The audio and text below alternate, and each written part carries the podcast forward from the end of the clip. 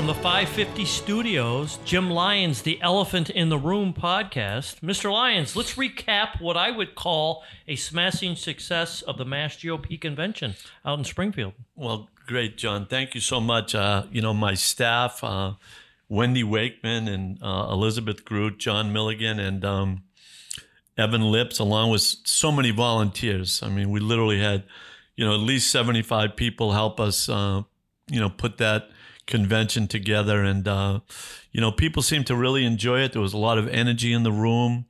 Uh, the speakers at the beginning of the day, we, you know, we went the whole gamut. You know, Congressman Donalds from uh, Florida um, spoke about what it was like to be a uh, a member of the um, the caucus, the Freedom Caucus, and Tom Homan telling us about immigration and how it's impacting our great country, and then you know, um, David Wright talking about the uh, the pro life movement and and how in Massachusetts it's become such a radical state.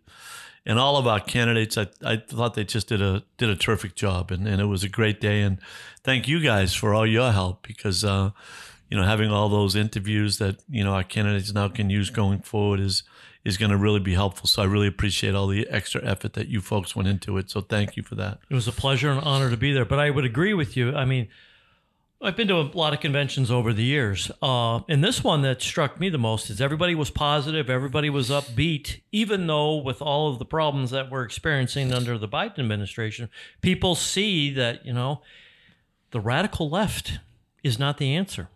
Our party is the answer to getting back to, you know, getting back to normalcy. And it was refreshing to see all the delegates kind of having that same like minded. No matter which candidate they were supporting, everybody still had the same philosophy that we've got to get more Republicans elected. And I that's exactly what we wanted to have happen was we wanted people to walk out of there knowing that it is definitely a battle, you know, in Massachusetts to defeat the radical left and everybody on our team even though we might not agree on everything mm-hmm. and we might have differences of opinions here and there but our team knows that we have to beat the radical left and and that's what I think that day did was brought us all together and uh, and we're really looking forward to uh, the candidates that we have down ticket, the candidates that we have congressionally, and a, a great group of uh, statewide candidates. So we're really looking forward to it.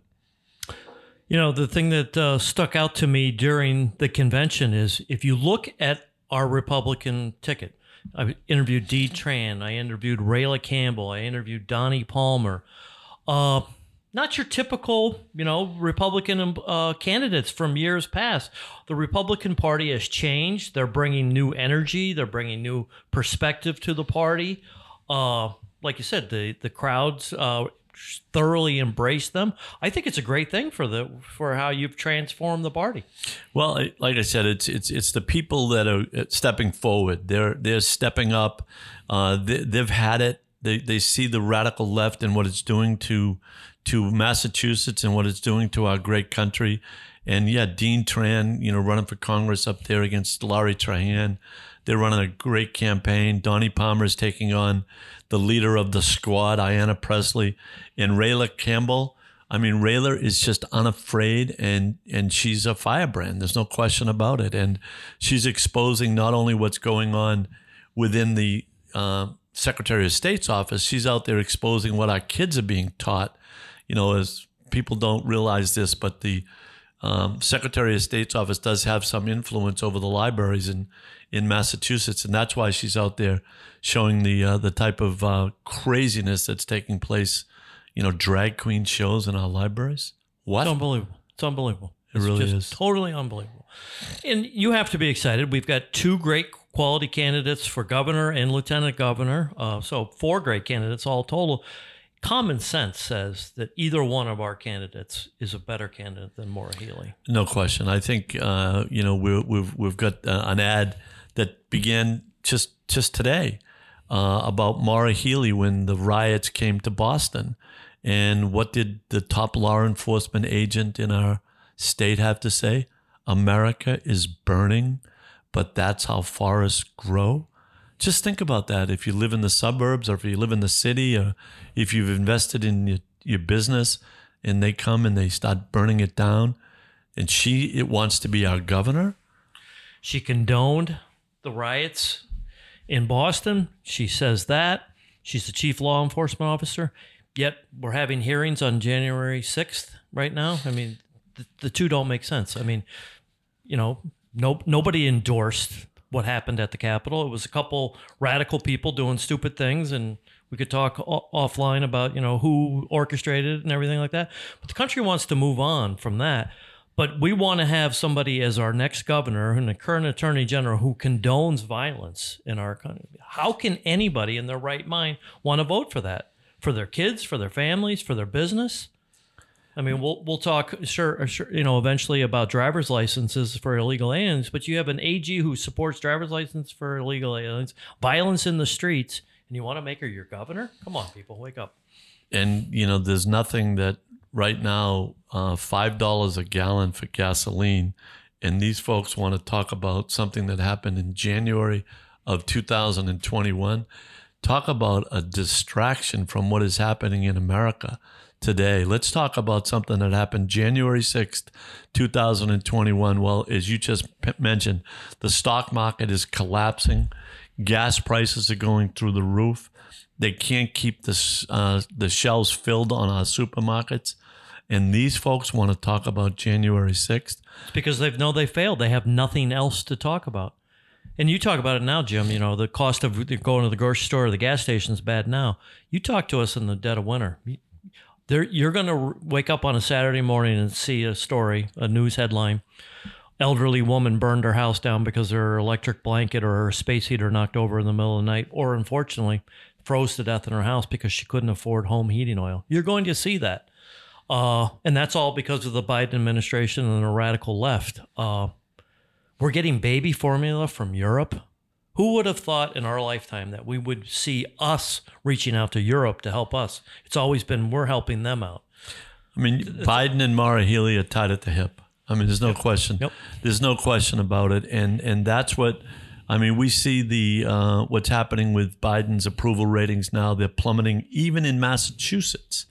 So we have such an opportunity going forward, mm-hmm. and we've got so many people that are stepping up to run all across the state.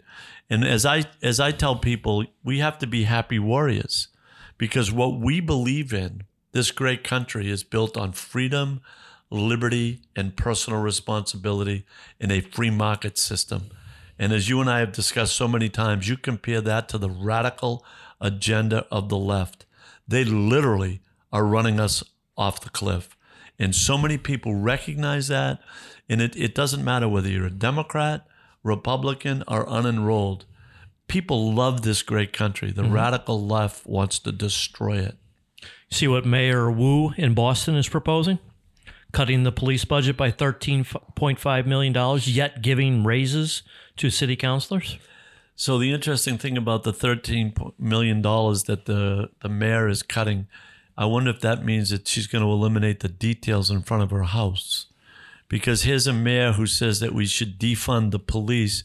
Yet, when people began to exercise their First Amendment rights in front of her house, what did she do? She passed a piece of law that prohibited people from their free speech.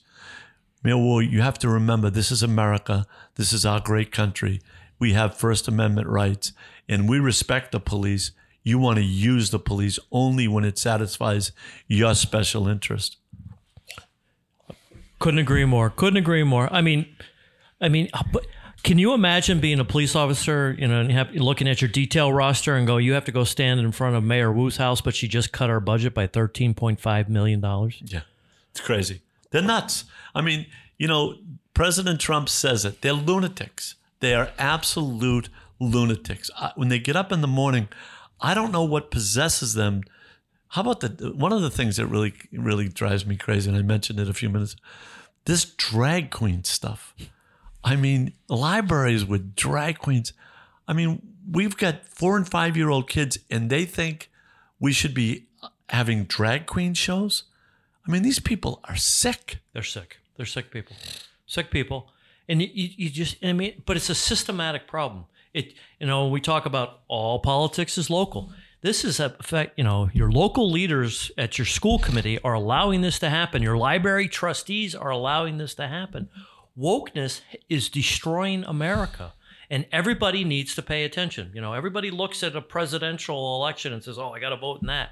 No, you need to vote in your local elections. You need to vote in your go- governor elections. You need to pay attention what's going on in your town because this didn't happen overnight. This has been a slow, steady build for the last 30 years that you know, we've gone this is not our your grandparents' Democratic Party anymore. I think our grandparents would be appalled about how bad the Democratic Party got. You know, this is not John John Kennedy's uh, Democratic Party.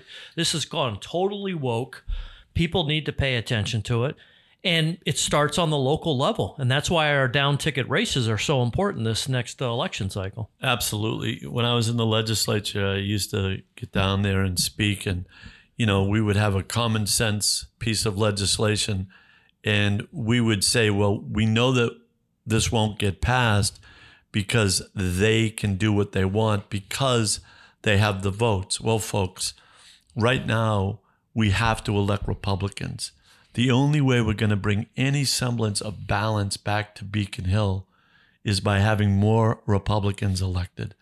And we do that at the local level, Jon, and you're absolutely right local candidates stepping up, running for state representative and state senate, all out there preaching common sense is what we need. And we do have them this time around.